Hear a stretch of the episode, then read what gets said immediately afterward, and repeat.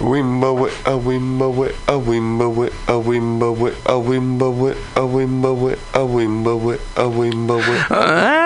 brainwash, the mighty brainwashed.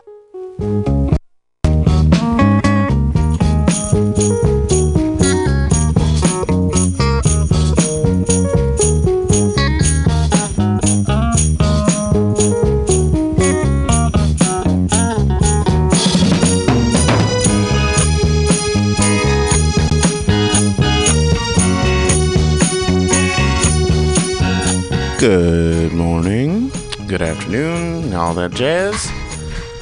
How is everybody today? Starting off a little late here, but that's all right. Kind of got busy here. I was writing jokes.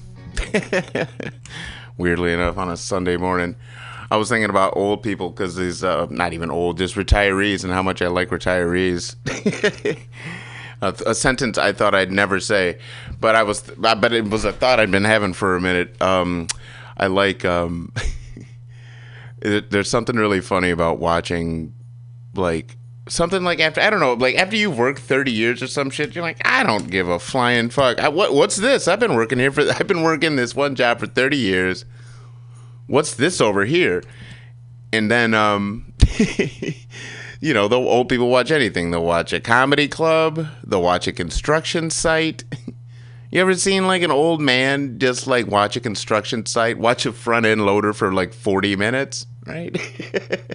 Shit like that. You know, anyway. You know, working.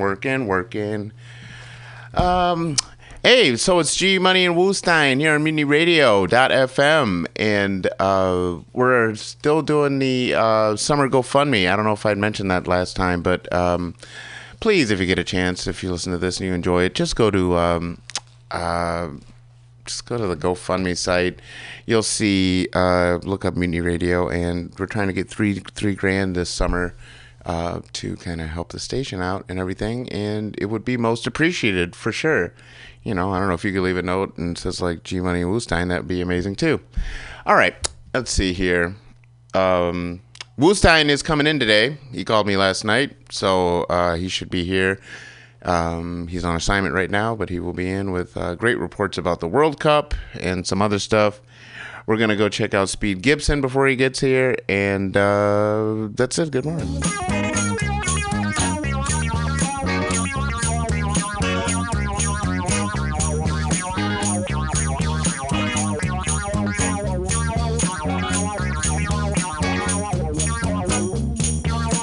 Five, 521-3353.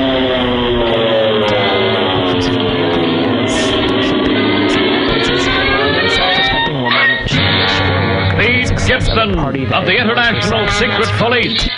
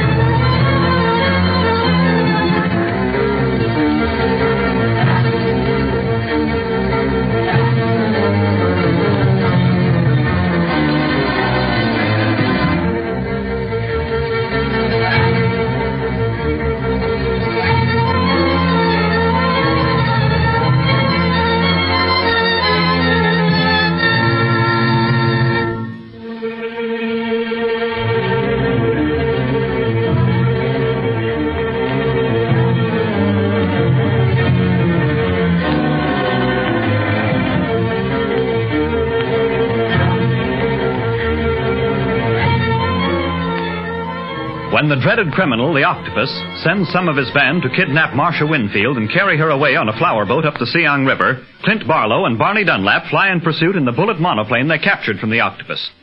Speed Gibson stays in Hong Kong with Dr. Kingsley and little Jean, keeping in touch with his uncle by shortwave radio.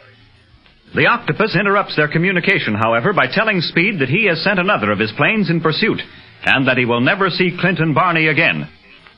Meanwhile, the boys have come out the victors in the dogfight in the clouds with the enemy plane, but make a forced landing because they are out of gas. Bob Gilmore, an engineer with a shortwave transmitter, rescues them, and Clint calls the doctor again, only to learn that Speed left the house to seek help. Clint, fearing that his nephew may fall into the hands of the Octopus Gang, is desperate. But Dr. Kingsley, didn't Speed give you any indication as to where he was going? Not a word, Clint. As a matter of fact, he was out of the house before I could stop him. What shall I do? Notify the police? No, I must have time to think, Doctor. Stand by your set. I'll talk to you again as soon as I have some plan laid out. Very well, Clint. I'll stand by. A-K-O-F-F signing off. That's a fine how do you do.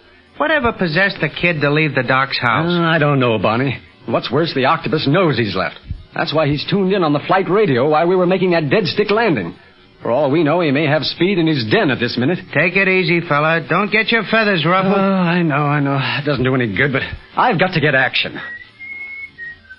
Here comes Bob Gilmore. Oh, yes. Oh, Barney, I'm going to do something with him that I never do with strangers. I'm going to take him into our confidence. I've got to, because right now he's the only man who can help us. I'd trust that guy, Clint, any day of the week. Hey, your plane's safely moored, Barlow. Are you coming with your shortwave? Well, that's some bad news, Gilmore. That's so? Anything I can do? You've helped us plenty already, but maybe you can help us even more. Well, I'll sure do anything I can. Well, you see, Gilmore, Barney and I are members of the International Secret Police. Oh, I figured you weren't flying up the Siang just for fun. And you figured right, fella. Have you ever heard of the octopus? The octopus? Yeah. Why, yes. We're looking for him. Want to clean up his gang. But I understand his headquarters are in Hong Kong. Yes, but he's smuggling a girl up the Siang on one of his flower boats, along with a cargo of opium. Smuggling a girl? A white girl? Yeah, and a darn good friend of ours. Well, the whole story is too long to tell in detail, but for reasons other than purely personal, we must find that girl. Meanwhile, I'm afraid the octopus has gotten hold of my nephew in Hong Kong. You brought a boy along? Yes, he's 15 and also a member of the secret police. At that age, he must be some kid. He sure is, Bob. Keeps us hopping to stay with him. Sometimes he's overconfident. Of course, that's only natural because of his youth. And that's what worries me now. I don't know where he is, and there's only one man in Hong Kong, outside of the octopus, that might know. Li Ying? Yes, Li Ying, the tea merchant. He's a shortwave enthusiast, too. Woostein, Bob, do you mind if I use your set again? No, not at all. Speed's taken a great liking for this Li Ying, Bob. Maybe he figured he knew China better than Dr. Kingsley and could help him trace us. A-K-O-F-F, calling IS-56. Barlow at A-K-O-F-F, calling IS-56. Come in over 3320 kilocycles, IS-56. Barlow at A-K-O-F-F. 3320 kilocycles, calling IS-56. Standing by. Come in, IS-56. That set you had on your plane went out on you? Yeah, all of a sudden. That's what caused this mess. When the kid didn't hear from us, he figured right off that the octopus had us, I guess. A-K-O-F-F. 3320 kilocycles, calling IS-56. Barlow at A-K-O-F-F. 3320 kilocycles, calling IS-56. Standing by. Come in, IS-56. Guess he's away from his set, Clint. Sounds that way. I'll just have to keep sending out calls until I raise him, I guess. What on earth can he be doing? Li Ying. Speed, what are you doing here alone? I thought Clint told you never to leave the doctors unless someone was with you. I had to come. Something's happened to Clint. I couldn't tell you over the phone because Dr. Kingsley isn't supposed to know you're in the secret police. But what has happened to Clint? I don't know. While we were waiting for word over the doctor's shortwave set, the octopus tuned in and said that the plane he sent after him had shoot him down. Well, after that, I kept trying to get Clint and Barney, but I couldn't. Gee, Li Ying, you think that the octopus plane really got him? Has anything come over your set from Clint? I have not been here, Speed. I was out on official business, but I will go and see what I can learn right now. Come along. Where's your shortwave set, Ying? In the tea storeroom. Oh, we've been in there. Yes, you remember? Down this passage? I remember, all right. But I didn't see any shortwave equipment there. Nothing but a lot of tea. That is all that anyone, excepting the secret police, should see, Speed. Ah, here we are. Oh, I almost missed the door. This passage is kind of dark. No one followed you here, to your knowledge, did they? No. There was a fella hanging around Dr. Kingsley's house. He started shadowing me, but I lost him by ducking through alleys. You took a terrible chance coming here alone, Speed. You must realize that should you fall into the hands of the octopus, Clint would give up the search for the criminal. His devotion for you stands above his duty as a member of the secret police, you know. I know, Li Ying, but I had to take a chance, for his sake. Where's your shortwave equipment? Here. I take this package of jasmine tea from the shelf and press what appears to be a nail in the wall behind it. Gosh, a secret panel. Yes, those tea packages on the panel are false. The whole thing slides behind the wall. Step through, Speed. Gee, what a room. Well, it's a regular laboratory, Li Ying. Yes, I have everything in here that has any bearing on crime detection. There is the shortwave set there. I'll switch on the system. I have it set to receive now, Speed, so you will not have to bother with that. It's okay. Gee, if we can only hear something from Clint. Calling IS-56, Barlow at A-K-O-F-F, 3320 kilocycles calling IS-56. Ying, it's Clint. He's safe. Standing by. Come in, IS-56. What was that radio band? 3320 kilocycles. Oh, yeah. There, I have it now. I'll answer him. But first, I'll have to switch over. There it is. IS-56, replying to AKOFF. Speed Gibson at IS-56, replying to Clint Barlow at AKOFF. Stand by for two-way conversation. Here, I will set it for you, Speed. Thanks, Shing. Ready? Yes, go ahead. Clint, can you hear me? Speed? Yeah. Are you and Barney all right? Why the dickens did you leave Dr. Kingsley after I gave you express orders not to? I had to, Clint. We was waiting for word from you on the plane. The octopus tuned in and said I'd never see you again. He did? Sure. That's why I beat it here. I knew Li Ying could help me find out what had happened to you, if anybody could. Well, you've had me plenty worried. The octopus came in over our flight set, too, and threatened your safety. When we finally landed, got to a short wave set, the doctor told me you'd left without saying where you were going. I thought you'd walked right into the octopus trap. I'm sorry I scared you, Clint. Looks like the octopus was trying to frighten both of us. Where are you now? What's that, Speed? You're fading on me. I said, where are you now? Oh, about 200 miles up the Siang River. I'm using the short wave equipment of a young fellow named Bob Gilmore. He has a house right on the riverbank. He's helped us out all around. Gee, that's swell. What happened in the air? We got into a dogfight above the clouds. Had the reserve gas tanks punctured by machine gun bullets. So Barney pulled the old head-on trick on the other plane and scared it away. Right after that, we ran out of gas and had to make a dead-stick landing on the river. Gee, you were plenty lucky. Have you seen the flower boat yet? We spotted one, but lost it during the dogfight. Got ahead of it in the excitement. Now we're waiting for it to catch up with us. Swell. I sure hope it's the one that's carrying Miss Marcia. I hope so. Visibility is practically zero on the river. And that boat, if it had any warning from the octopus, has had plenty of chances to get rid of its cargo. The opium and Marcia. Gee, Clint, what do you think you'll do then? It depends on what we find on the boat. If we have no luck, we'll fly back to Hong Kong. Looking for Marcia blindly up here is like looking for a needle in a haystack. But in Hong Kong, we may hear rumors of where she's being taken. But can you fly the plane now? Well, we can, as soon as the reserve gas tanks are patched up. Gilmore said he can do that as well as repair the shortwave equipment. This guy's a genius, Steve. Well, I'd like to meet him. Bring him down to Hong Kong. We'll see. Now, let me talk to Ying. Okay. Stand by. Thank you, Speed. Hello, Barlow? Oh, yes, Ying. Have you learned anything new during our absence? Not yet. I was out for quite a while seeking information, but all action seems to be concentrating on you and Barney. Oh, I see. Well, we'll go on to where we are, then. But, Ying, will you see that Speed gets back to Dr. Kingsley safely? Oh, yes, Clint. I will send a bodyguard with him. Do not worry. And tell him to phone the doctor that he's safe. And you can also tell him that we're safe. Let me talk to him, Li Ying. Hello, Clint. Don't you worry. I'll take care of my end of it down here. You see that you do. And don't try to run Yi Ling's business, either. The main thing is to obey his orders. You understand? Yes, sir. All right. I'll keep in touch with you at the doctor's. And remember this radio band. It's AKOFF 3320 kilocycles. I've got it. So long. So long, Speed. AKOFF. Signing off. Okay, Clint. This is IS-56 signing off. IS-56 signing off. Say, Clint, that kid sure gets around, don't he? Say, Barney, even though he was running a risk, it's lucky he went to Li Ying's. Otherwise, I might not have reached him for hours. Ying had no idea I'd be trying to call him. Say, Clint, that flower boat's in sight. At least I guess it's the one you're looking for. Flower boat? Let's see. You can just make it out through this window. That's her, all right. We gotta stop her. Hey, I've got some red lanterns. That'll stop it, all right. They'll think there's danger ahead. Oh, good. Let's get them. First, I think I should tell you this, Bob. Perhaps you'd better stay here. There's liable to be trouble. I like that kind of trouble, Clint. Particularly if there's a girl in danger. Well, Marcia Winfield is certainly in danger. Winfield? Did you say Marcia Winfield? Well, yes, why? Why, I know her. At least I know all about her. Her brother, Larry Winfield, was my best friend. Larry, your best friend? Then do you know he's disappeared? That the octopus is at the bottom of it?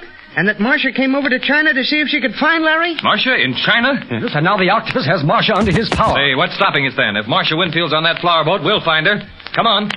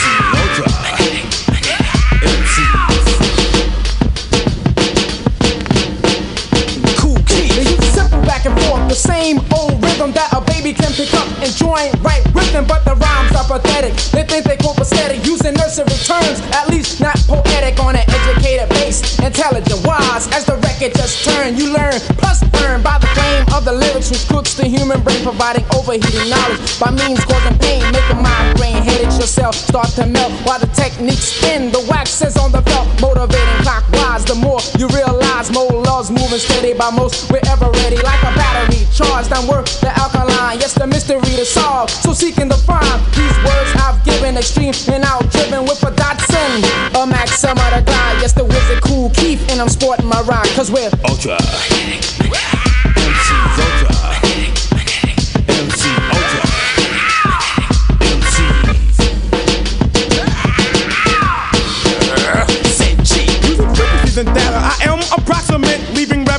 Turning emerging chemistry with deep precise implications achieved adversively, explorating, demonstrating, ruling, dominating, igniting, causing friction with nuclear alarm, separates competing bodies from me, the scientist, as I execute lyricists known as predators, when by stripping high phones and make the penicillins, I would shoot, sort out, and stomp every pest, only rampaging paramedic, quote is my title, to inform of the world of such a holocaust, which serve as a purpose, preparing first aid with medical utensils, the wizard said G is a with elevation, astonish you with rhythm, cause we're ultra. MC Ultra.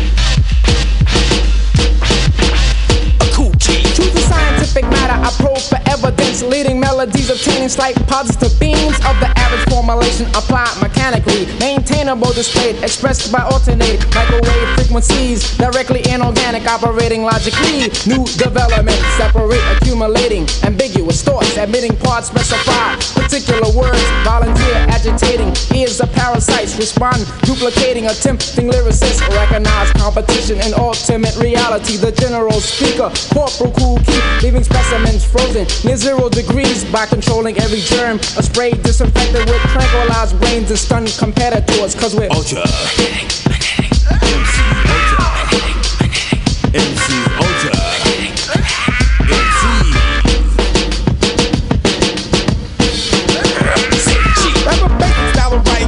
No elevation that'll order audience respects and gives them an ovation, yet they think they're so indebted. Using lousy edits, biting companies beat too cheap and get the credit on a scandal type case. Embezzlement wise, now as my lyrics tell the truth, the suit plus juicing by the force of my rhythm, which frees the average mind, allowing frost, biting rhythm, which can't be redefined. Gamma rays, planet wise, the more you will despise the G. I'm always ready, at least I'm not confetti like a missile, I'm precise to Z. Ruin on others being launched at 12 degrees. It can't so out the others. This rhyme I'm reciting, the words are so exciting with the DJ on the table. More love is always flying with a scratch and the cut. Then you get up, proceed to move your butt crossways. MC Gota, MC Gota, MC Gota.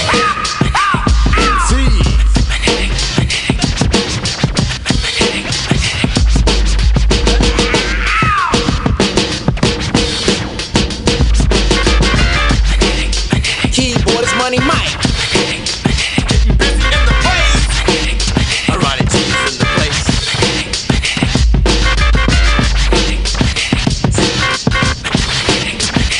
T.R. Love. 14 Mission Posse. Two loves in the house. To a man, a Trent Love. Carry D's in the place. South Bronx. This is the girl Chris Well. To the girl Christine, brother Kevin Kev, peace, Denise, hello,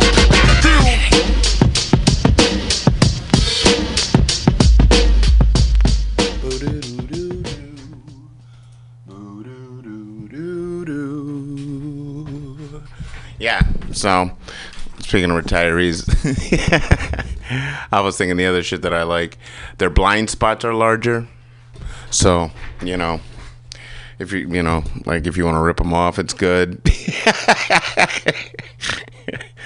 Plus, they steal shit. Like, the rates of elderly shoplifters is shocking. It's like 1 in 4. The rest are gambling. Boom. I'm trying to write a written joke here, people, once in a while. All right, let's get to the news. The news. I should put on my headphones so I can hear what I sound like because the monitors are down right now. All right, here we go. Oh, this is crazy. Horses remember if you smiled or frowned the last time they saw you. New scientists. Of course, this came. Try it again. Of course, this comes from Naked Capitalism. 6/24/18 links. Horses remember if you smiled or frowned the last time they saw you. New scientist. Rat suspect found dead in ATM amid $19,000 worth of chewed Indian rupees. Thank you, HuffPo. Walmart defies investor push to rewrite bond rules. Oof. This deal shows how the junk credit market is still irrationally exuberant. Oof. That's not good, right? Because that's how we end up with like the SNL crisis and shit, like savings and loan crisis. Look it up. The original Inside Job book. It's a really good book. It's fucking huge, though. I got it at my house. It's like a door. It is a doorstop. It's bigger than the Bible. You know what I mean? It's a lot of pages, man. But it's really good if you want to know about just like that whole, like the mini version of the meltdown that we had in 2008 happened in the 80s and people went to jail. Like, but anyway. But it's written by the three people who sort of like dug up the case and sort of like found it sort of before investigators. It's really crazy. It's a really interesting book, so it's worth the fucking page count. Anyway, that's by Wolf Street, a really great little website. The Supreme Court decision that will put more taxes on internet sales is good news for you, Business Insider. Probably, I could see that. Thermostats, locks, and lights, digital tools of domestic abuse.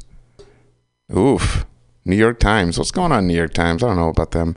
Syrakistan. Turks go to the polls in crucial election. Asia Times.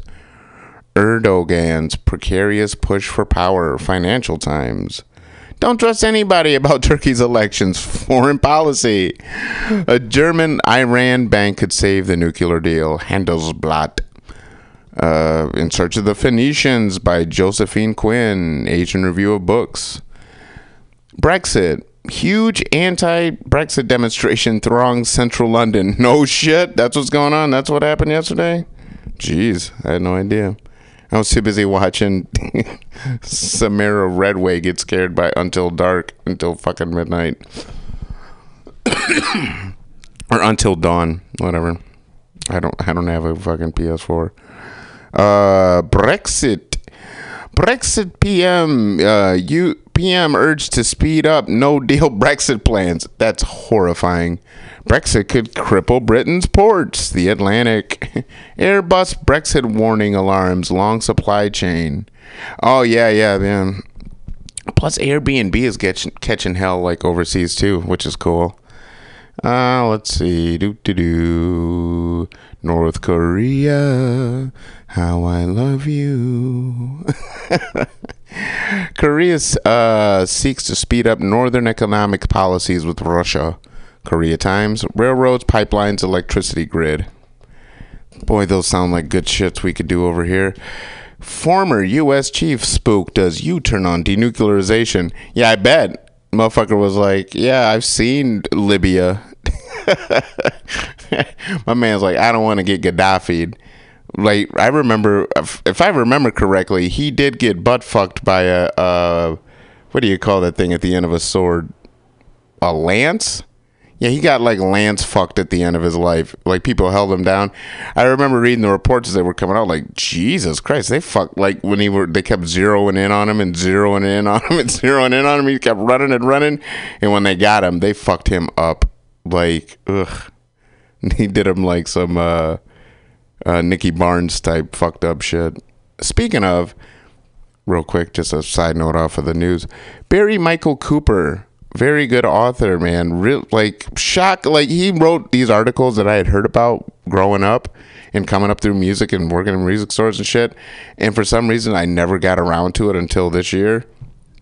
Really recommend his stories, especially his. In fact, he has a like an iTunes, not an iTunes book, whatever the fuck, like whatever those. Like, he has an ebook you can get for like $2, which is like all of his really cool 80s like Village Voice and Spin magazine stories. Like, The Wire probably wouldn't have happened without his fucking story about Baltimore's D-boys killing each other on the streets. And he was the very first writer to write about the crack epidemic in America for Spin magazine in 1986, for the New York Times, for anybody else, like in a national magazine, national publication. And he coined the term New Jack Swing. He wrote the movie New Jack City and Above the Rim, which I think is a sort of an underrated flick. But yeah, weird tangent. But a weirder side note, Pookie, who was played by Chris Rock in New Jack City, was actually supposed to be played by Martin Lawrence, but Robin Harris died, and he was so distraught that he just canceled the picture. So. But here's the thing. In his audition, he was very funny, they said, as Pookie. They just said he nailed it, which is so... The only fucking correct phrase is diametrically opposed to what Chris Rock did, where he just went so deep into the process of, like, sad junkie, right? Like, wow. I can only imagine that the funny bit must have been like, they must have had that written line down about like, I'll suck your dick or some shit like that. Or was that? No, that's Menace to Society.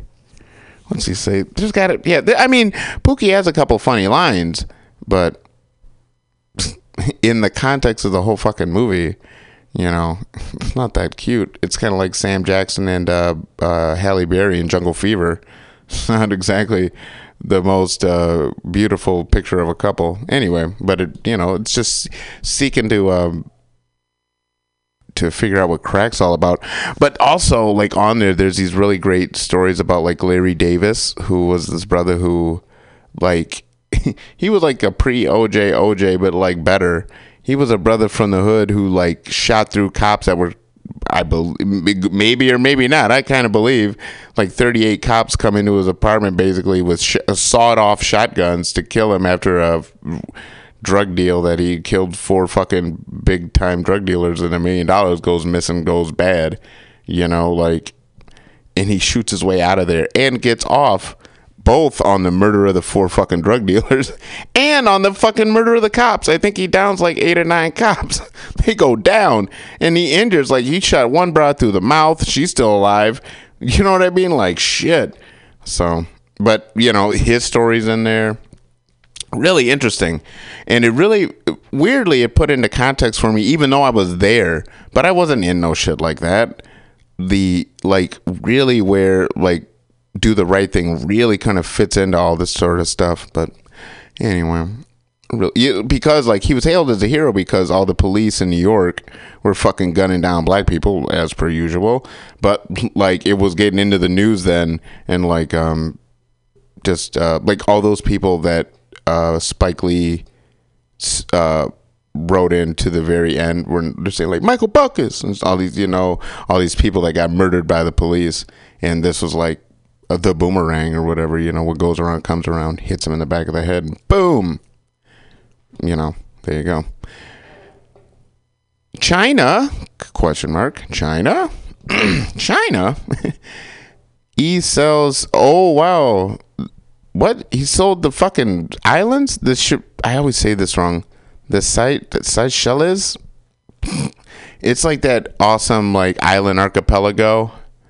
Like, like near, sort of like above Australia, under, it's like all, there's like thousands of islands or some shit that are just, or not thousands, but maybe hundreds of islands that are just kind of all, like, they nationed up. They EU'd up, you know, ages ago. And but anyway, I always say that the name of it wrong, but by India's seashore as Modi's foreign policy drowns. Hey, best headline ever.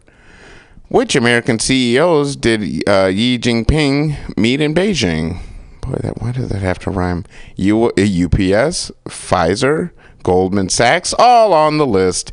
Inside the heist of American chip designs as China bids for tech power before the revolution. New York Review of Books. Let's see, what is that? Mahantir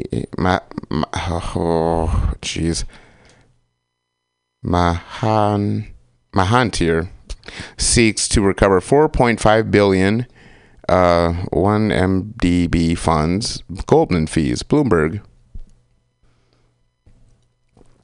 The soft coup, quote unquote, and the attack on the on the Brazilian people.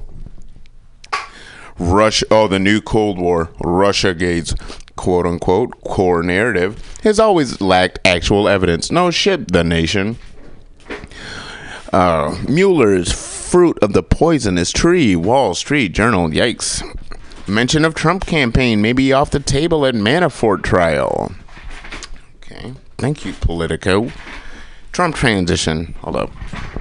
There you go. All right. Military largely absent from government reorganization, Federal News Radio. By the way, Federal News Radio is like that, like gov. So when they're saying shit like that, that's kind of amazing, you know, because they still work for that motherfucker. So like to actually have it like this is your headline: military largely absent from government reorganization is kind of wild. Well, of course they're not. If anything, they're just gonna get their budget boosted. What's inside Trump's major government overhaul? Federal Times. Look at how employable all these Trump people are. Splinter News. Migration. Doo, doo, doo, doo. Oof. Children. Images of children crying. The Automatic Earth. Ilargi critiques 2 bullshit images of crying migrant children. One used immediately below. There was a third propagated by John Favreau and a number of quote-unquote prominent liberals. It's all in the framing, and then they have this full picture. Oh wow, yeah. Time magazine has, I guess I had no idea if Time magazine had this like all red cover that just, you know, with the classic Time logo, and then it's got Trump sort of looking down at this kid crying in a little pink shirt, and I guess that looks like blue jeans or something and little pink shoes. So it's a girl, I'm assuming. He's just looking down at her. She's crying at him. But then behind him is like Barack Obama. And then behind him is George not Herbert Walker. It was George Jr., whatever the fuck. Yeah. So it's kind of it hits you when you see it. It's like, oh, boom, boom, boom. Like it's so the red. It's that classic time red. You know, it's like fire engine red. All right. The owner of the Red Hat explains why she asked Sarah Huckabee Sanders to leave. That was pretty funny. She's like, bitch. Well, it was like, hey, bitch, if I don't have to serve a gay motherfucker, why do I got to serve you, bitch? Leave. That's pretty awesome. Why? What's the difference, bitch? I don't like their lifestyle. I don't like yours, bitch. Ain't got nothing to do with you fucking. I don't care who you fucking. I just don't like you, bitch. All right. What would Mr. Rogers think about you? Hecklers yell at Pam Bondi outside of Mr. Rogers' film.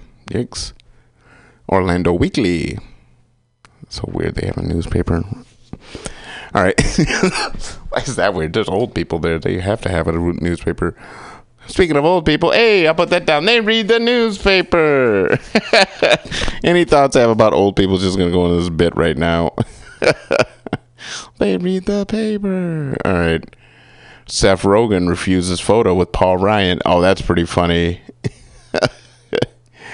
All right. I'm sorry. I'm writing it down because they also use the fucking USPS, which is I love. I can't stand people who shit on the post office. Just like the same with the sidewalk spitters. You idiots. All right. Seth Rogen refuses photo with Paul Ryan, scolds GOP lawmaker in front of his kids. Yeah, it's so funny. Like these two kids walk up to him. It's like, hey, Seth Rogen. Hey, oh, I love your movies. My dad, he's a big fan and shit, right? And he's like, all right, yeah, whatever, right? He's like shaking their hands and shit. And then their dad walks up and it's Paul Ryan and he comes in for like a first handshake and they're like, whoa. And he's like, yo, bruh, hey, man, would you take a photo with me? He's like, he didn't know what to do. He was like, wait, no, I know what to do. Fuck you, man. I don't like your policies. I don't like anything you're doing. I'd rather you just fucking die. Right? Basically, you know, he didn't say all that, but he fucking went in on him. It was pretty funny. Washington, D.C., the psychopath capital of America. Yeah, no shit. Politico. This paper is not yet peer-reviewed. Funny. Democrats in disarray. The Democratic Party is moving steadily leftward. So why does the left still distrust it? Dumb. Two words: corporate money. Right? That'll do it. That's about it. You know, hey, right? You know, it's called representative, which means you're supposed to represent us, not them other motherfuckers. You know, but they decided to take the us out of it and just represent them other motherfuckers, which is not cool.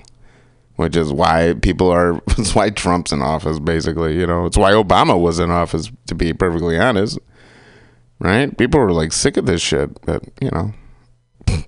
What do you mean a steadily marching downwards gets exhausted, you know? It's weird. It's like you're marching upwards because shit's actually harder, but little do you know, it's like a magic house. Little do you know you're actually going downhill. A mystery house. I mean, yeah, or yeah, right. I don't know what they call it, the mystery place, something like that in Michigan. They had the mystery spot. That's what it's called, the mystery spot. And there, yeah, I don't know if anybody else has heard of these, but these are just houses that are built on these cockamamie angles, kind of like a magic show or something, where like you'll start walking like down, but you're actually walking up, you know, because like the wood and everything is cut at all these like weirdo angles and shit, and like they'll play with depth perception and shit. Like, you know, you think the motherfucker's like 40 feet ahead of you and you just jam your hand into it or some shit. It's like, it's really well done. It's really fun. If you ever get a chance, check out the mystery spot in Michigan. It's actually fun. It's good for once, man. Oh, and kids, it's great for kids.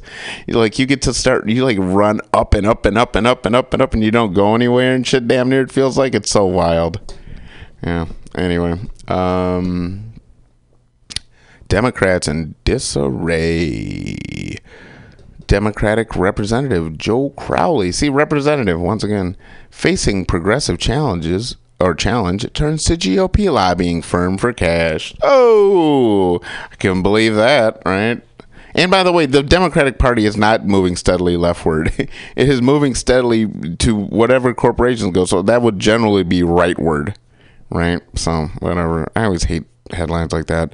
California billionaire sets Michigan's energy policy. Yeah, they've been doing that. Wall Street Journal, Tom Steyer. And who else? What's Nestle? A Pennsylvania billionaire is stealing all their water. Because who needs fresh water? People are so like, people don't know how big they're called Great Lakes for a reason. Them motherfuckers are big, you know. Anyway, healthcare. The conservative case for universal healthcare. Cool. The American conservative. Yeah, it saves you money, idiot. How about that? You know how insurance works? It's like how insurance works, except it saves us all money, you fucking moron. Like, they got, that's whatever really digs under my ass, is like, they got played just like the left got played, you know, but they will never admit it, you know? Like, no, capitalism is not the best way to do fucking healthcare, but they'll keep telling you competition, competition, competition, right? That's all bullshit. They got played, bitch. They just took your money for fucking 50 years. I told you to go fuck yourself. All right, class warfare. Where's the quote-unquote gig economy? Fuck yeah.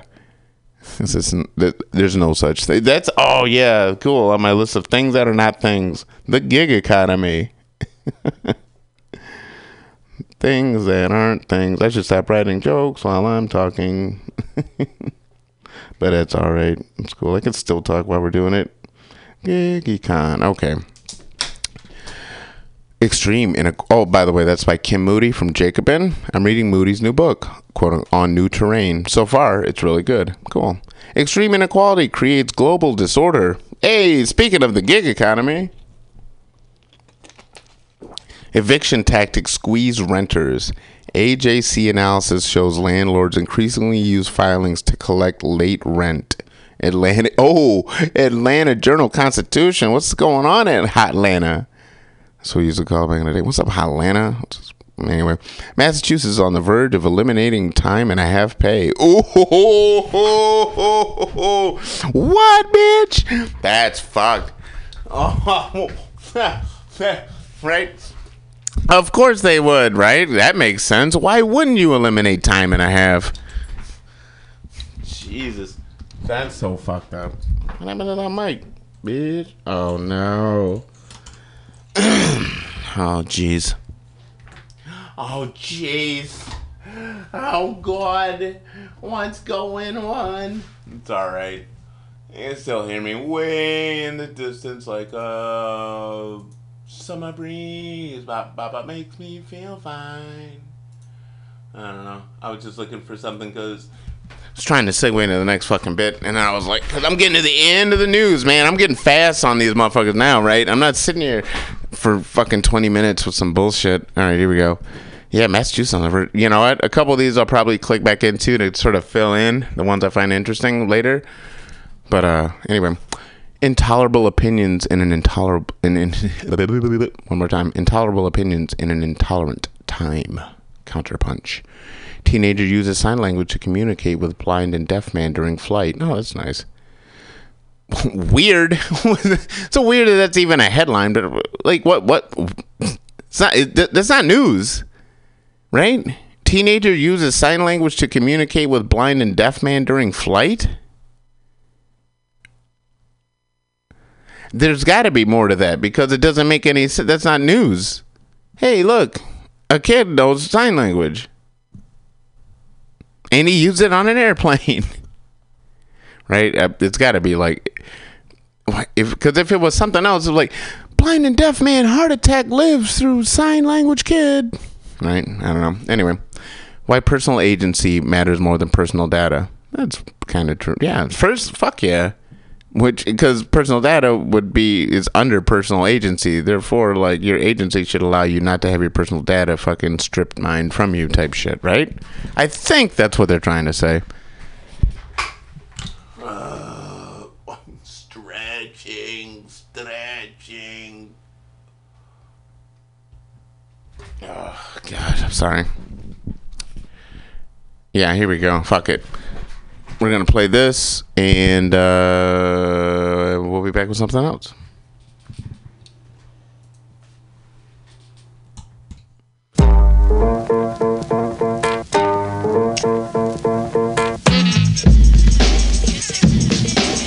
Nah, I'm not going to hear that version.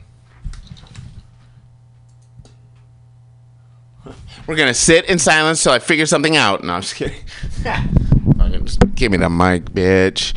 All right, there you go. Oh, you know what? I did a set on the last what's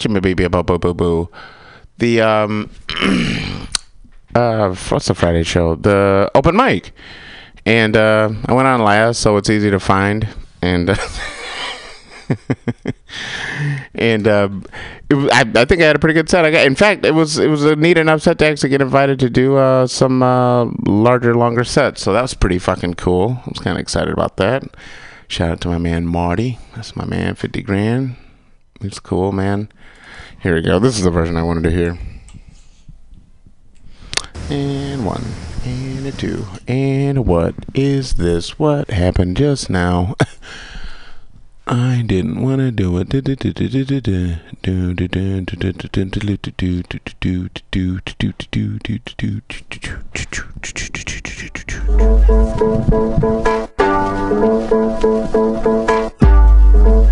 what's up, Kookie? Yo, what up, Set J? Yo, what's up, Trav? What's up, Set, man? What's over there? He's ready to get busy. Yo, Keith, you know what? I like this beat you brought over. Told you about it. You know what I'm gonna do? I'm gonna take it into my ultra laboratory and hook it up. Yo, bust this.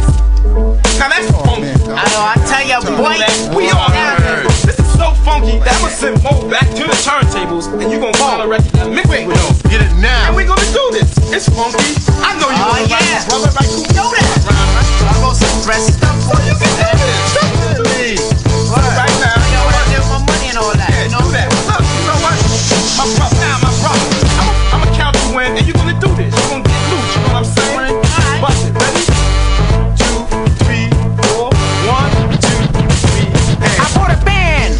Sandman's on trombone, he's going hard, back to back notes, get with it. Take off your coat, meditate, let your brain compel, just think. As the beat excel to your eardrum, cause cells to numb and freeze. While I break off and ease real smooth, combine the piano, my voice nasal, no soprano is needed. To get overheated and burn, while the techniques turn for the UL, the T's are a. You gotta copy, watch the record, play, fight more. Spin it every day, you wake up and try to make up a rhyme that fear me. And let me tell you straight, I know you hear me. And when I'm on the stage, you just cheer me. Up another level, down below, I'm going with the devil in a cage. I'm on the rampage. You need a number, wanna know my age? Psych, I carry a magnum. Other groups, I only will rag them and wait. While you debate, I hesitate. Observe your wax styles. You've been rapping, talking for miles about nothing. Cause you don't amaze me. I'm like a game, everyone plays me. Regular, extended to the bonus. For some of you, I think you should've noticed it was funky. Word, man, that was funky. I told you. Strictly. Kick it loud. Man, that was so funky, I gotta get some of this. Y'all don't mind, right? Get into the action. So I can do this. Yo, Mo, keep that record spinning, I like it. Yeah, that's funky. I'ma do this, man. Show the school and bust it out. Let's do this, man. School it like this, bust it. No, get into it. Understand the sound you're listening. It's a band with nitroglycerin with horns and trumpets. I really bumped this track up, cause I knew I must get you to dance across the floor. Plus give myself more of this beat than teach. All of you, how to really reach your peak. And don't have a seat, cause while the bass hits harder, a sand drum's level with hi-hats. Use real funky, you get freaky. Weekly, grooving to the beat, real neatly. So try to devote yourself to ultra magnetic. Pick up my sculptured phonograph copy. It's not sloppy, action girl. She call me Poppy, that steady, not Eddie, I'm ready. I'm not confetti, nor spaghetti, but instead I'm great. Because I create the lyrics that match the pitch of my bass. Kick drum syndrome, no hi-hats are needed. What's that G? Gets overheated and rough as I switch. The measure and width, combined with rhythm, I can't miss. Yo, this track is funky, man. Word, that was funky. Told you, strictly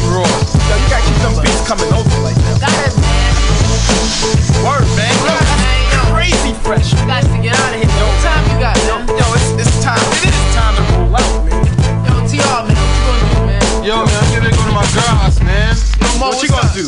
I got to go to my girl's and pick up my underwear. What? Yo, yeah, man, you's a wild young man. You know what I'm saying? Later. Yo, man, it's all about this funky beat, man. You know what I'm saying? I'm gonna go to my girl's after I'm gonna drop this tape off. You know what I'm saying? I'm gonna see y'all know what I was doing. No questions. She gonna be like, you know, she gonna be like wondering where was I all this time. You know, she think a bluff like me is always scheming. I ain't with that. I know what you're saying, man. Come on, what's up? Come on, what's up? Break some trumpets out over there, man. I want to hear you go hard on the trumpets. You know what I'm saying, brother?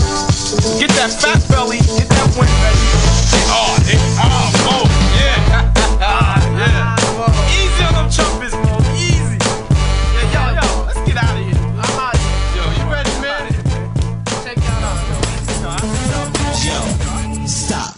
Are y'all ready for the jam? I said, are y'all ready for the jam? Yo, G, kick it. Jam. Oh, jam. Jam. Teddy, jam for me. Yeah.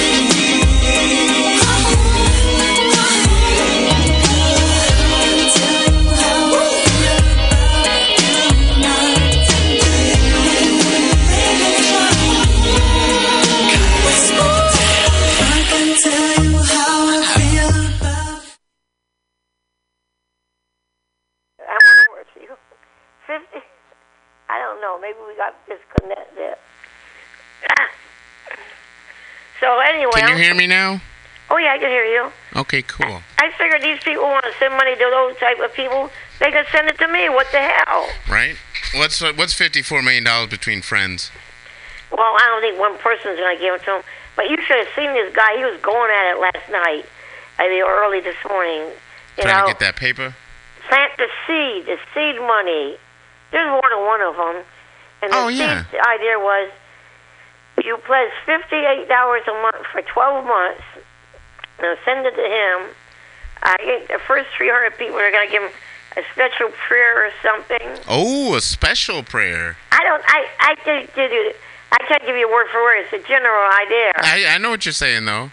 Hey, Miss Gail, I got to let you know you're on the radio, though. I don't care if I'm on the radio. I know you don't, because you asked me if you was taking callers, but I'm taking callers now. Yeah, tell everyone if they want to send money to anyone, send free money to Gail at Post Office Box 720076. That's 720076, San Francisco, California, 94172. For sure. If people want to send people money, send it to me. Hell yeah, I'm with you. I'm not saying I'm going to do anything for you. I just say, send me free money. but this guy really goes at it. Yeah. He's going to plant this, and then he's going to give you a good song. They're going to sing an inspiring or really wonderful song. Or you know a special prayer. They sang, cast as much as you want. C-A-S-T, you know. Cast it, cast. I don't know what they do, if they brainwash people or what. Well, it's a kind of a cult, so they do kind of have culty shit go down, Miss Gail. Well, but he cited cases where he prayed for someone or whatever, and they became rich. Oh, yeah, I'm sure they did. Like, he had this woman that come up to him and said, would you take my card and put it, and he's going to go to a special place. He has a special place to pray. I bet he does. Maybe it's his big jetters. I don't know. Yeah, I bet he has an amazing place to pray. I don't know. He was talking about this woman that couldn't pay the $58, but paid $5.80 for 10 months. No, she kept praying. Then time went by, and he was involved with another preacher, and he gave him the business card. That you remember this business card? Then the family came in, and it turned out. They ended up being the Beanie Babies family, making millions on Beanie Babies. Okay. And you see this out. People get hooked, man. People get hooked. Because he got a thing going about, you know, pray, because he's going to help you become millionaires or something. Oh, well, it's the same thing as, like, remember, you go to those, like, self-help courses and shit, like, hey, you know, you want to learn how to make money real quick? Come down here and spend $300, and I'll teach you how to make money, right? Have you ever heard of Landmark? Yeah. Landmark, you heard that company? Yes, I know Landmark, yes. Well, I got invited there from whatever. And when I first went in there, the way they were acting, I asked them if they were a cult, if I recall properly. I said, because the way they were talking to you, I said, this is like they're going to get any money off of me, whatever. Ha! So, anyway, years ago, I got arthritis. I worked with a cane. Long story. So I'm going to this medical building up on Gary Street. And this guy says to me, I can help you with that. And I guess this guy was throwing for suckers on the street or whatever. Gotcha, okay. And I can help you. And what's your name? I don't think we got to the money yet. And I told him that we don't need my name if you could help me. You know? Yeah, sure. I got the idea that the money pitch was coming. Yeah, that came before your name. He didn't care about your name. He wanted to know what kind of dollars you're talking about.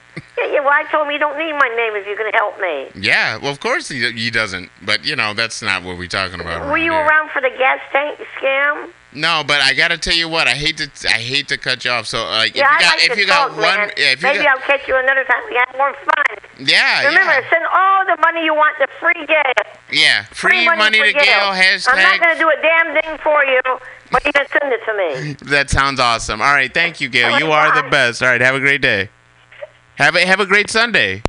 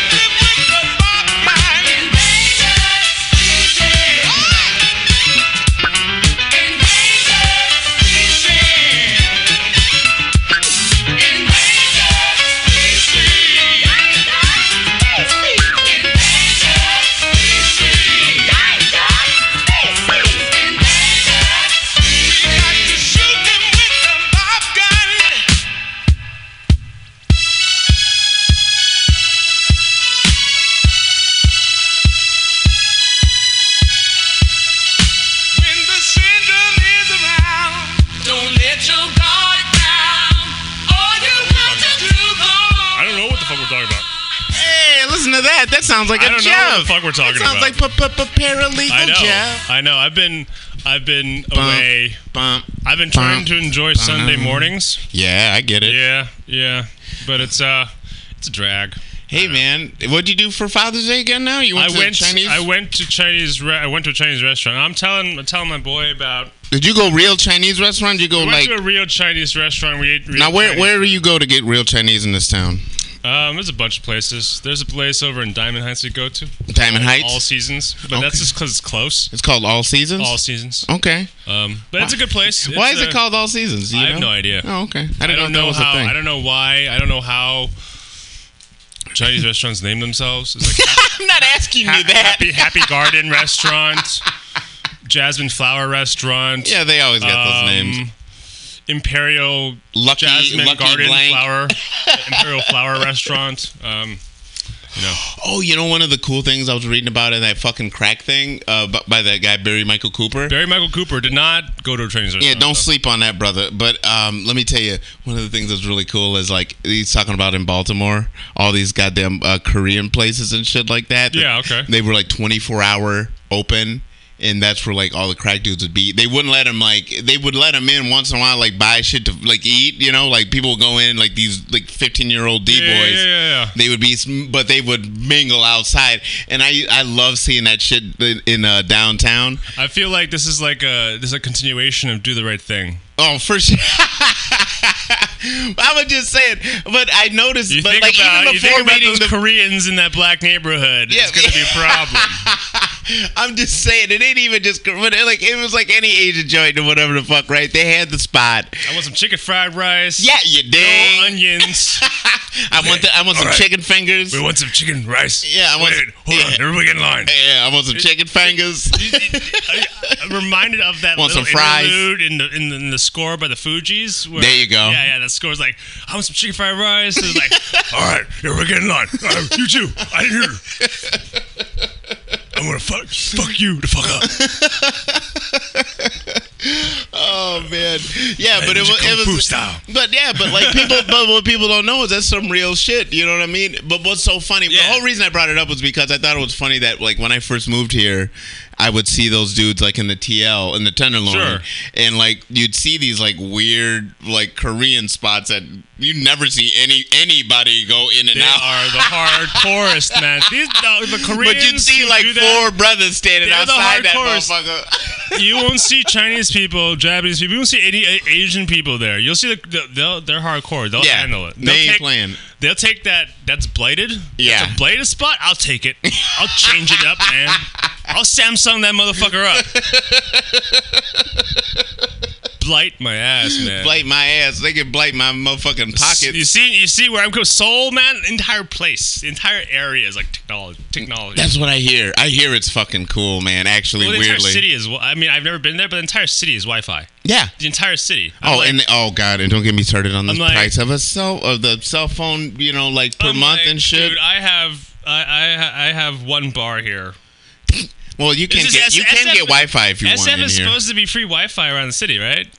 It was supposed to be at some point, but then I think much like what was that? The information superhighway that was supposed to be completed in the 90s, where every American was supposed to be hooked up into the internet. I thought it was the internet, but it's the same sort of thing, right? Like, right? All the Americans. I'm still waiting on my information superhighway off ramps to be done. I'm waiting for Elon Musk to get that freaking train from here to LA. Yeah, running. I'm still waiting. On bated breath. Anyway, so I was telling my boy that I wanted to cook something for my dad. Like, I wanted to cook pulled pork. Yeah. So the thing was, I was like, I think it was Memorial Day. So Memorial Day, everybody's all about barbecue. So yeah. I started just like watching barbecue stuff on television, on TV. I'm like, okay, I want to cook brisket. I'm a really good barbecuer, by the way. We'll just I decided to get... So that day, I went for Father's Day, the dinner, I told my parents, hey, I'm going to go down to Safeway downstairs. There's like a Safeway next door. Okay. I'm going to get pork shoulder. I love it's downstairs. And it was easy. It's not like something where you put in like 16 herbs and spices and you do the rub. You're not making corned beef? No, I'm making pork shoulder. I pour some root beer on it. Yeah. And like, and I'm like, I see the refrigerator's got some tomatoes. Okay, I'll put some tomatoes in there. Ooh, yep, more acid, more acid. Kind of counters the flavor, the sweetness. Breaks down that meat. And then I just said, that's it. Let it go. My mom was like, salt maybe. My mom was like, I'm gonna add some carrots and some ginger. What? And I'm like, I can't do anything about it. I'm like, I'm at work. Because the whole thing of a slow cooker is that you go, you put it in the morning. And then you go to work. And then you turn it on, you don't touch it. For like 8 hours. 10 hours, right? Now, the thing is that I get back around like 1 o'clock. I'm like working in my room, and I'm assuming that nobody is touching the slow cooker. I'm assuming that my mom's downstairs, and I'm like, she's watching the baby, like my nephew, right? I'm assuming that's what she's doing. Yeah, of course. She's taking care of my 2-year-old nephew. Why wouldn't you? But I'm like, and I come home and she's like, oh, by the way, I decided I want to add some carrots and some ginger. Like, did you open the lid? It's like, yeah. Oh, yeah, of course. How could I get the carrots and ginger in without opening the lid, like, Jeff? All right. I swear to God. And by like 4 or 5 o'clock, we open it up. It's 10. It's meat. It's nice. It's a bit dry though. It's dry. I think that ginger sucks. And it tastes a little bit like oxtail stew, which is like, why does this pork taste like beef? Suddenly. And I'm like, I'm looking at my mom, like, why does this taste like the oxtail stew that you cook every month? And I'm like, where is it? Why do they have these carrots? And what is this? Is this potato or is this ginger? I didn't add this. I didn't put this in there. And I'm like, and my mom was like, oh, I know you put in like 3 tomatoes. I decided I put all the other tomatoes in there too. Oh, thank you. You know, thanks, Ma. And then I eat some, and it's like, I tell my dad, you know what? It tastes a little dry. Ooh. And my dad is like the guy who always say if it's dry, if it's too spicy, too dry. He's like, I'm not saying anything. Well, especially with your mother. I'm not saying anything. Especially with your mother. And like, it tastes a little dry to you? And she's like, it tastes fine. Of course it does. It tastes fine. Because she made it. All of a sudden. I tell you that my mom is the one who likes her steaks well done. Amen. And I also told you she hates pizza. Yeah. Let me tell you this. So next time I'm slow cooking, I'm taking that pork shoulder. I'm taking that root beer. I'm putting that shit in my room. That's what I was going to say. I'm putting that shit in my room. You're not going to go in my room and add the fucking carrots and ginger in my room. You're going to like lock the door. I'm going to lock the door and make sure you don't touch that shit. Oh, I can't wait for next year. She opened the lid. It was like, you know why it dries out? Yeah. Because you open the lid and it kind of takes all the heat away. Yeah, that's kind of what happens. We had a plan here, Ma. You know what? That's the one thing. That's what I was saying before. The plan here was that I wake up at 5 in the morning to do this so that it's ready at 5 at night. One of the best things my mother ever taught me was like, nobody can make you do anything. Right? You know, like, and nobody in this city can make me mad, but there's one person in this world that can piss me off, and it's like involuntarily, and it's my mother. Yeah, I'm like, she's trying to do nice shit. I'm trying to give you the tomatoes. Hey, your mom is probably a saint, right? She might be the best person I know. Everybody says like, you cannot talk shit about your mom. Every person that meets my mom loves her. Yeah, you know, she's a fucking perfect person. She's played by the rules. Exactly. Same thing, middle class like, life. You really want to know? But you never lived with her for like 30, 40 years. No. You've only like hung out with her in public, and when she's like on her Sunday best. It's not even passive aggressive. It's just like her nature. It's just like I'm not going to tell you. I'm just going to do shit. Yeah, and then you're going to like it. Yeah. I'm helping you. But I don't need it. And she on deaf ears. That falls on deaf ears. The night before, and I don't know on sign Father's language. Day, that night, I'm like, okay, I'm gonna tell. This is all I'm gonna do. I'm gonna add some tomatoes, and she's like, do you want me to add more tomatoes? No. I add 3 tomatoes. That's it. I got the root beer. I had the pork shoulder. Yeah. I didn't even ask you for help. Look, and I'm making this as a gift for my father. By the way, just as a side note, this. You think that's going to affect it? You think that's going to change it? No. Exactly. On deaf ears. No, it's not going to change it. I didn't add. By the way, I could buy you a second. I could buy you a second crock pot, and you could make your own pork shoulder. By the way, I asked her where the slow cooker was to begin with. Oh, she didn't use it. She had she told me it was in the garage. It's all dusty. She told me it was in the garage. She lied. Oh no! She lied. Oh no! She lied. I'm like, okay, I decide. This is like at 2 or 3 in the morning. Yeah. And I'm like, okay, I'm gonna freaking find this freaking slow cooker because I'm not gonna ask. Because if I ask her, she's gonna be like, oh, I don't want to look for it because it's so heavy. I'm like, just tell me where it's the fuck so it is. Heavy. Tell me where it is. I didn't ask you to lift it. Yeah. You know where it was? Okay. It's in the It was not in the garage. It was in the living room. What? It was in the living room, and let me tell you, it was like. So you can describe it. Okay. It's in the corner. All right, so we have a room, and in the corner, like a couch almost. Okay, there's a table in the corner. All right, there's a couch sitting kind of parallel, like an L shape. There's an old speaker that's not used. Okay, that's in the corner of the two things. There's photo albums above the speaker. Pilot boxes, weirdly, in the living room. The slow cooker is right there. Like in the bottom corner. Bottom corner with all the piles of photo albums and unused boxes. Oh, shit. So she really hadn't used the son of a bitch. I don't think she likes the slow cooker. Yeah, well, she likes it enough when somebody pulls it out and decides to use it. She likes it enough to stash it in a place behind an unused speaker and unused photo albums that no one looks over. She doesn't even look over those photo albums. No, but she certainly likes it enough when somebody decides to actually pull it out and use it and then put her own. Oh, somebody uses a slow cooker. Mom, do you know the person who has ever used a slow cooker in the last 3 years in that house? Guess who that person is? Twice. You're talking only 2 times. You've been talking to him, and both times, same shit, huh? Yeah. Oof. But first time was like a little dry. I'm like, what the fuck? Why is this dry? Not even that big. Hey, you know what? Speaking of, like, you were talking about summertime grilling and shit, and cooking and shit. Yeah. I make a murder. I don't know how one day, I think through years of cooking, I learned how to, I learned how to do a fucking full turkey on the grill.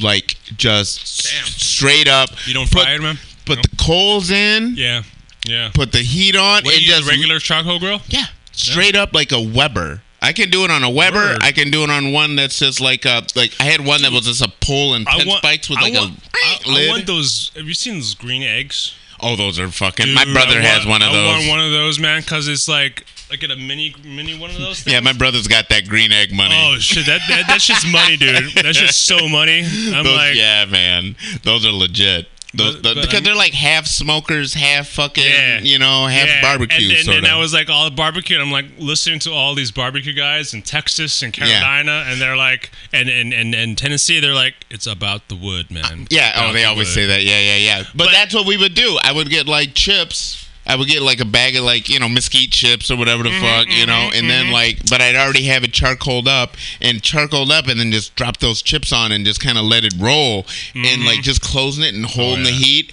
Holy cow, man. I would do that over the... Remember in barbecue, you keep the lid on the barbecue. Yeah, duh. And ribs, I knock the fuck out of ribs. I'll knock a rib ass out. When you cook the stuff in the oven, do you open the oven and wash it? Yeah, that's how I cook all my cakes. I cook my cakes with the oven door open. When you make your stew, do you put the lid on the stew, Mom? No, you put keep the lid on. You hatch them. Why did you subconsciously is I think she's I don't want anybody else to mess with food. I don't want anybody else to think in my lane. But it's I don't know. She just all she does is cook the veggies. Just cook the veggies. Yeah, it's all good. How about this? Fine. Ma, no one's trying to steal your seat of superiority of cooking. I was just trying to make something special for Dad today. Superiority. I don't know about that, man. Yeah, I'm not saying she's superior. I'm saying that might be in her mind. One day, one night, I'm like, dude, just when I tell you, this is the reason why. My mom is like, why don't you listen to me? You know why I learned how to not listen to people? You know why I learned you. You know where I learned to just like ignore people and just put it in the back of my head? Like, yeah. Where do you think I learned that from? You know how I learned to ignore music when I'm in the place? You know, my dad is the most honest motherfucker in the world. Yeah. So you know where I learned to lie? Yeah, you got it. You know, like my mom's like... I got a great phrase for that shit, what your mom was doing on that. I call it the uncanny valley of sincerity. I asked my mom, like, are you coming home? Yeah, I'll be there in 10 minutes. And she's like 30 minutes away. Yeah. Why do you underestimate the time? Because why lie to me when I know how far you live? Yeah, like where I know how time works. Because here the thing is that like I don't ask her when she's coming home. I ask her where are you now? Yeah. So that I can gauge how long it takes for her. Because like I can understand. Yeah. She's not. She's just gonna underestimate. So, yeah. She's like, I'll be there in 5 minutes. I'll be there in 5 minutes. I'm like. Isn't that weird? You have to learn shit like that to like questions like that. That's how I learned shit like that. Was asking her shit like, oh, so where are you coming from, ma? You know, instead of like, so how long will it take you? Yeah, because I have to guess. Yeah, because then it's because I can have a better understanding of how long it takes rather than she does. Is that fucked up? No, I remember like I told you like a few months ago. I told you that my mom hated pizza. It blew my mind. That's so weird. It blew my mind. Okay, keep ramping. I gotta check. This might be Paul. No, because the idea is like everybody loves pizza. Okay, pizza is just like this thing. Now I understand if you're like lactose intolerant or if you like have a gluten allergy or something, and you're like you can't do the pizza. But assuming you're of the 95% of the people that are not gluten deficient, and you know most of the people in the world are lactose tolerant. For those who are lactose tolerant and are not gluten allergic, lactose tolerant. Pizza is a great food. I love pizza. I like. There's nothing wrong with pizza. Like, and I asked my mom, "Is like, why don't you eat the pizza?" It's like I don't like the pizza. What do you mean you don't like pizza? I'll eat leftovers. What do you mean you eat leftovers? We have like leftover like Chinese food that is like you know a day old. I'll eat that. I like that more than the pizza that from Costco that you just bought. Mm. And I'm like, I ended up asking her like, if you had the choice between the leftover food and pizza, what would you choose? I choose leftover food. There you go. But I'm like, I felt very sad. Fuck that. Because this is like in my 30 years of my life, I didn't know this. I did not know this. Like we used to, like my family and I, we used to like make like homemade pizzas. Oh, those are so good. I love doing that. Yeah, like my dad loves pizza. He used to make homemade pizzas. We would buy Costco. We buy Costco pizzas all the time. Yeah. And it's like we buy that like maybe once every week or every other week. We buy pizza like, and then like my mom is like, I don't eat it. And like I don't eat the pizza. I'm like, you buy food that you don't even eat. Yeah, man. Hey, you know what? That's because she loves you guys. Yeah, that's like, it's part and parcel of that same shit. She'll buy the roast chicken. She'll eat the chicken. Oh, there you go. But I'm like, wait. She'll buy pizza and a chicken. I get it. That makes sense. But I'm like, but why didn't you like? This is something where she never said anything about it. It's that thing, man. It's that thing where like you'll just acquiesce and just be like, you know what? This ain't the hill I'm gonna die on. Oh yeah. You know what I mean? Right? Yeah, she's not gonna die on the pizza hill. Whereas like fuck pizza, like oh no. Yeah, like, how many people are willing? She wouldn't call in if you're willing to die on that hill. Call in where you're like I'm not eating pizza. I'm dying on Pizza Hill. I need to talk to people who are like my mom who are like hill. It's Pizza Hill. It's pizza. No Pizza Hill. Who's with me? Who is with me? Who's with me on this no Pizza Hill? Hashtag Pizza Hill. I'm going to die on that bitch. I'm going to die on that. On top of Old Smoky, all covered with cheese. Boing, boing. What's that one? Fuck, I used to love, oh, God, back in the day. Oh, God. I like Neapolitan pizzas. Oh, yeah. Those are but here's the thing. People shit on them because they don't remember cheese. Neapolitan is like, is a straight up, just like an Italian bread, pizza. Cheese. Tomato sauce, basil, and yeah. Oh, I love that. It's just the old style margarita pizzas. Yeah, like, it's like it's kind of like bruschetta. Go on YouTube, watch the pizza show. I'm good, but I will. Okay, yeah fuck yeah, I was just saying that. Fuck yeah, watch the pizza show. It's I got into like watching Vice. Oh God, you're in the Vice world. No, I just like watching the Vice got some iron shit. I just like watching the food documentaries. Oh, okay. Because they have Maddie Matheson, who's this... Oh, man, speaking of food dudes, and I know you're a food dude, you know, Anthony Bourdain, that's a bummer, man. You know what? I saw Yesterday, they found he was there was not, no drugs in he was sober as a motherfucker, which basically means they found one non-narcotic, which means I think he was smoking pot. Maybe he might have relaxed himself before he went into the business. But you know, I get that too, because I'd be freaked out if I was going to jump off a chair. Here's the thing: he was sober. And that pretty much means he had an idea. He knew what he was doing. Mm-hmm. He knew what he was doing. Okay, here's the thing: the guy, he was a dope fiend for a long time, but that's the thing. It's still sad.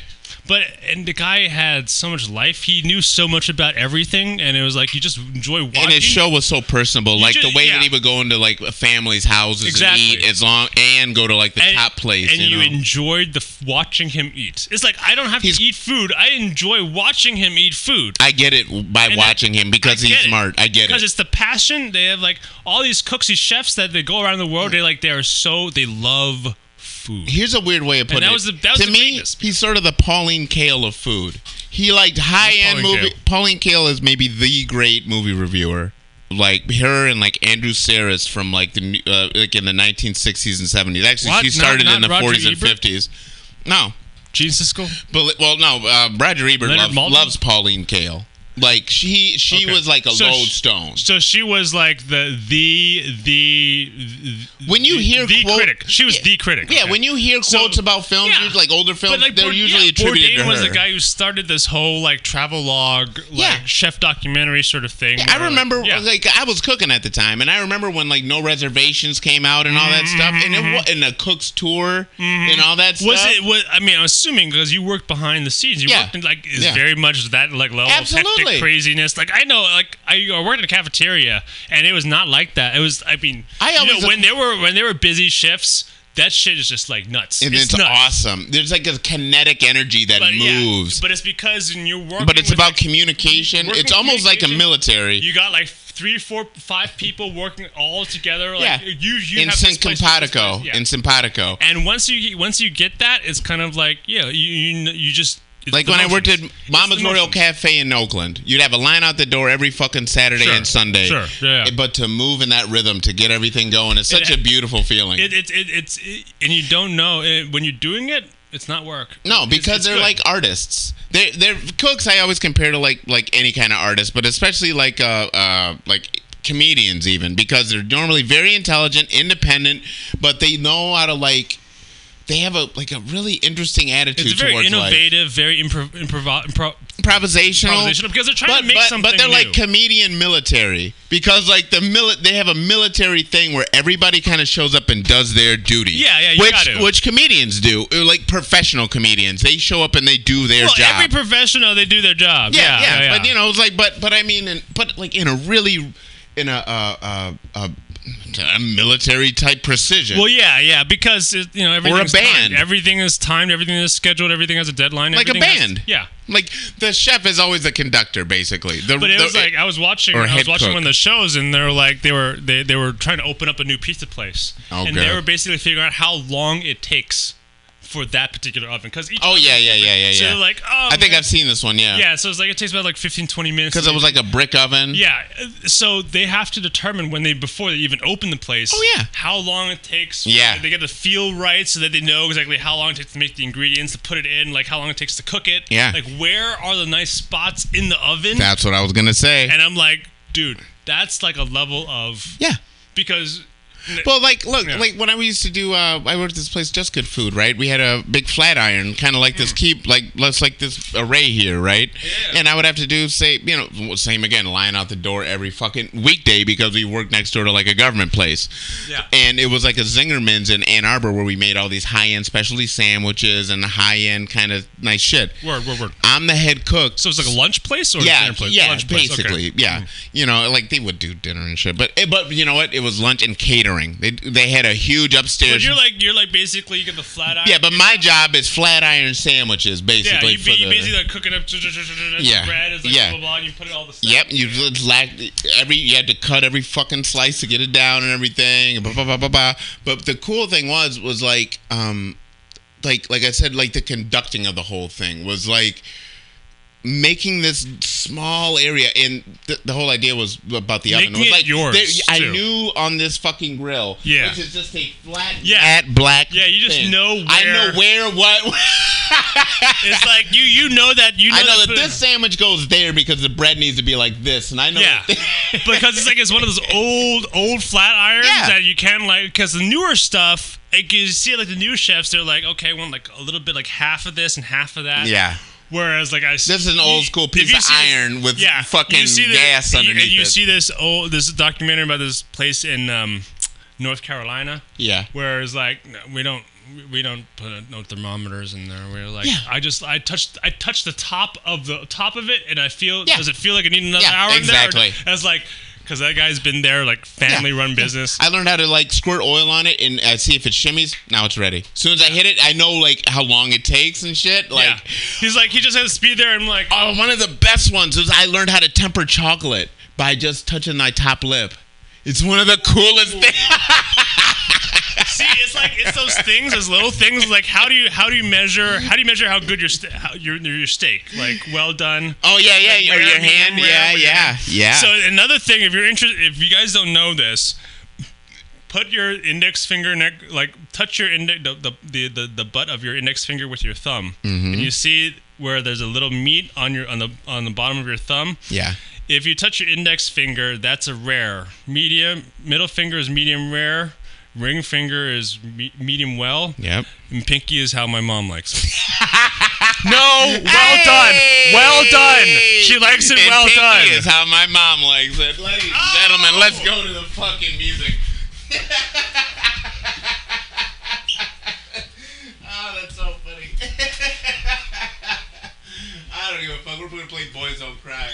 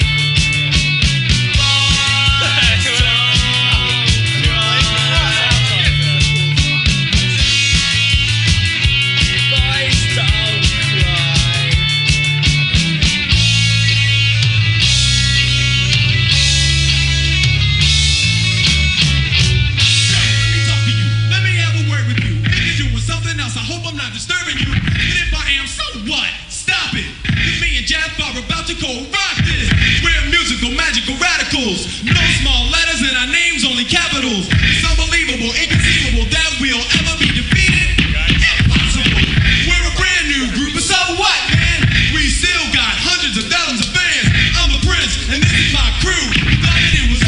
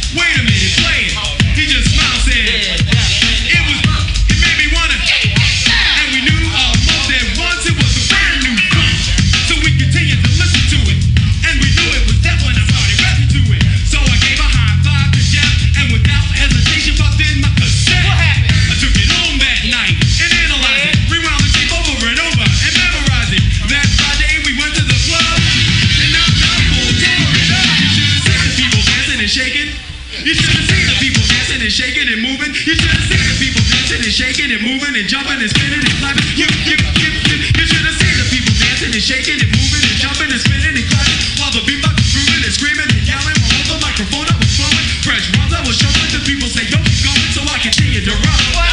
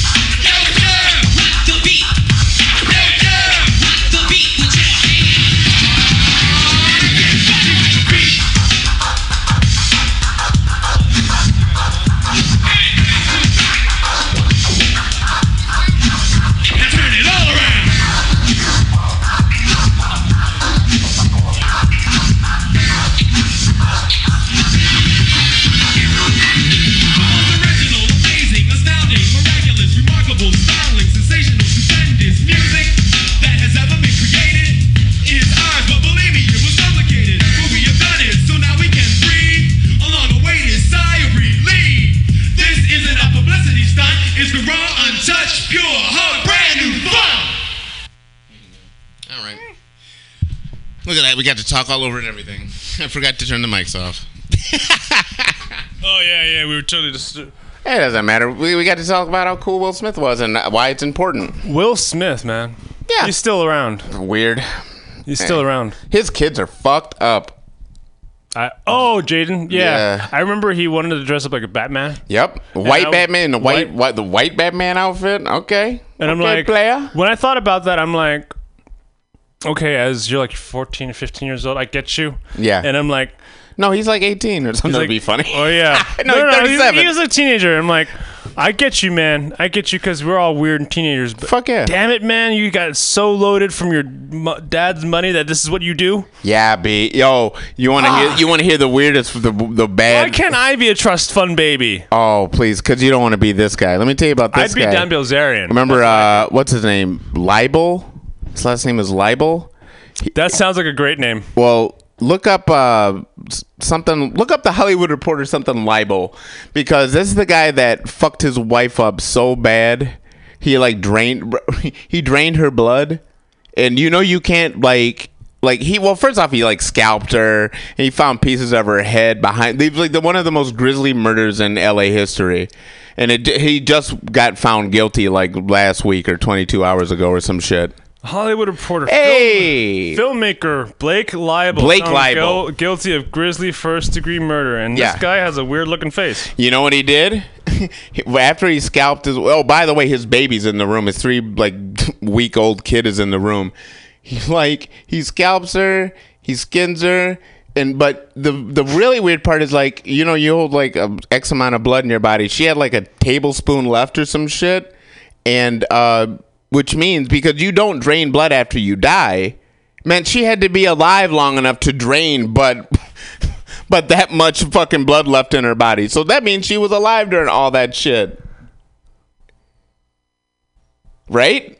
Because you can't die if your blood's still going and it was all drained out. He put her in the bathtub. He kept getting what's that one food shit that you can call in and they'll deliver food to your house. Not pizza or whatever, but there's an app that people get their food shit delivered to the house. Grubhub. Yeah, he get Grubhub and told him to leave it on the porch, right? Because he can have you in there. They kept finding pieces of his wife's, they found a bunch of her hair and body bits in the fucking bags in the basement. Shit, my man was going to town. He wrote a book about this shit beforehand. All this being a rich boy scion. He was his brother was one of those dudes from Molly's Game who was running those high stakes poker horseshit Leonardo DiCaprio things down in LA. And his brother, him He was out there writing comic books and shit about like scalp babies and fucking chick with the head cut off, and then he he went and did it. It's all fucked up, man. Look at your face. I'm looking at it. It's all fucked up, man. I'm reading this fucking article. This is fucking this fucked up, dude. It's horrific. This is fucked up. The guy just went to jail. He finally got convicted like I said last week. Hey, it looks like we got a guest over here. We got all of them. Oh my god, why am I like this is the reason why I don't watch horror films and I watch porn at night. This is like, I don't want nightmares. I don't want nightmares. Who watches horror films? I watch porn at night so that I have a good night's sleep. I don't have nightmares. Like, my nightmares are full of boobs and titties. I'm not talking boobs about 11 discarded trash bags of bloody sheets and clothes, and I'm like, he drained her blood while he's still alive. Like, what the fuck? She had to be alive, and there was like a tablespoon left. See, here's the thing. Like, my idea of a movie is like drain cum. That's like, that's good. That's good. That's a happy ending. This is not a happy ending. Not a happy ending. Thanks for that article, man. Thanks for that article. You talk about being a trust fund baby, man. No, man. I'm not saying. No, I'd rather be a trust fund. I'm not saying I want to be a Hollywood producer. Good God, this dude. Hollywood producers kill people. I don't understand. I don't understand. Wait. Who is that guy? Wait. No. Roman Polanski? Yeah, that's my guy. My favorite movie. Yeah, there you go. Wait. Rosemary's Baby is still my favorite movie. I don't give a fuck. Wait, was it Robert Wagner? Yeah. Oh no. You're thinking about Robert. Oh God. He played the detective on the TV show. But Robert Blake. Yeah. He killed his wife too. Yeah. Hey, like Phil Spector or whatever the fuck. Right? Yeah. That guy too. Wait. Okay, if you're a Hollywood guru, do not. No. Wait. I mean, you could get married. Okay, this is a thing. If you are looking to get married to a Hollywood producer, don't. Or get like some sort of like mental report because you I don't know. Yeah, that's a fuck. Hey, you know what that reminds me of? It reminds me of the friend I told you about who starved himself to death. Okay, in Hollywood, right? Hollywood. It takes a body like 2 weeks to starve yourself to death. You think you get high? How high do you gotta be to not eat for two? Like, that's a struggle.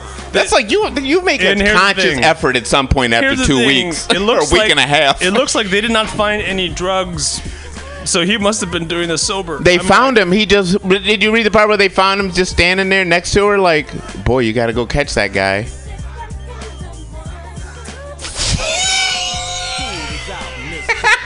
You gotta go catch the guy that did this, man. She's covered in a Mickey Mouse blanket.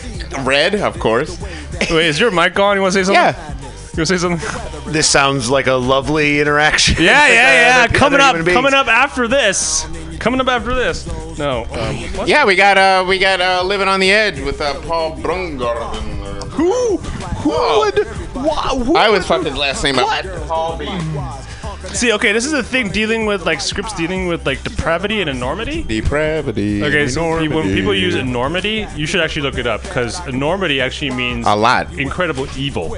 Enormousness means a lot. Enormity means... incredible. Oh, like monstrosity and... Like monstrous evil.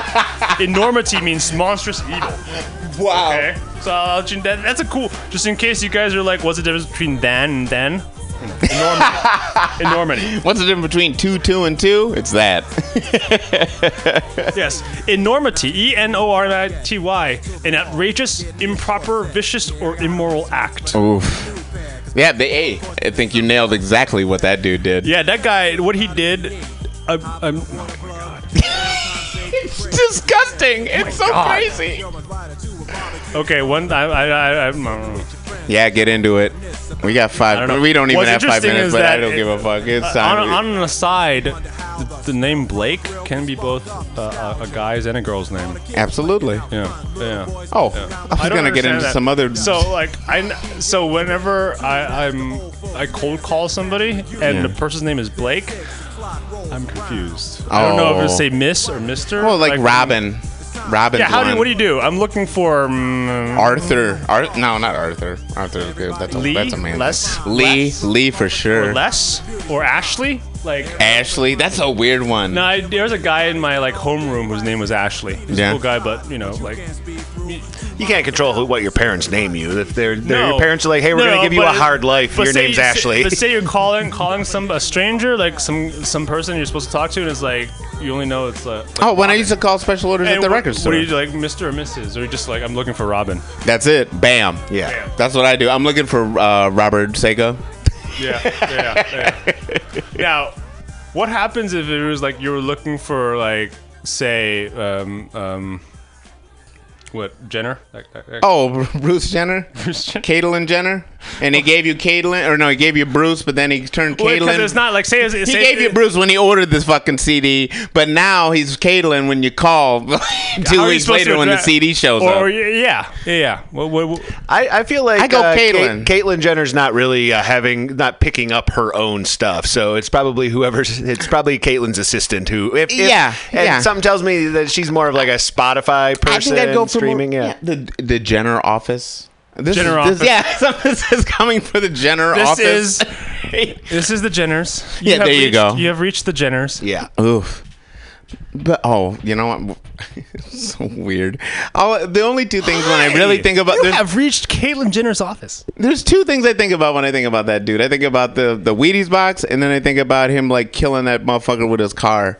And getting away with it, like Matthew Broderick. We moved on. Like, I think we're talking about Father's Day barbecue earlier. Now we're talking about grisly Hollywood murders. Hey, it's fucking Sunday. It's a growth market in the podcast world. If you're gonna you're trying to get downloads, like the murder podcast. Look, last house copying. Empty your mattress and get ready to put money. Be sure it's a Casper mattress. Dude, there's this 30 for 30. I want to listen to this at some point. Did you listen to the one, yoga? The 5-part with the hot yoga? I haven't yet, but I did. Here's the thing. I knew all about that shit. Yeah, me too. Did you know about that shit? The Bikram guy? Bikram, yeah. That's why I never... Once I learned about that, that's why I learned about that, I decided... I would never attend a Bikram yoga class. I've never attended a Bikram yoga class. I've attended a hot yoga class, but I've never attended a Bikram yoga class. You know what it reminds me of? It's just mind control. Remember that time? If you go there, it's mind control shit. Remember that time we were down here and we were checking out that spa in the fucking middle of nowhere with that hot dude, like Jim or some shit, right? Remember? Yeah. It's that same shit, sort of. That's just the higher cost version of that same shit. Sure. It's like it was like what Bikram was. He was a cult of personality. He was super charismatic. He'd be in there in his underwear all the time. Gross. Hey, here's the thing: if you can like make tons of money just being in your underwear, surrounded by other scantily clad women in like 100-degree weather, that's the guy from the resort. I think you have something. Just don't go too far with it. You have something, all right. Just go too far with like you need to have sex with me in order to reach yogic like. Advancement. You want the certificate of advancement? Suck my cock. You got something. You got a cult. All right, ladies and gentlemen, we're out of here. It's 11:58. We have overstepped our time by about 8 minutes, so we're good. We're gonna let it go with some summer madness. Summertime. All right, thanks, man. And when we're out.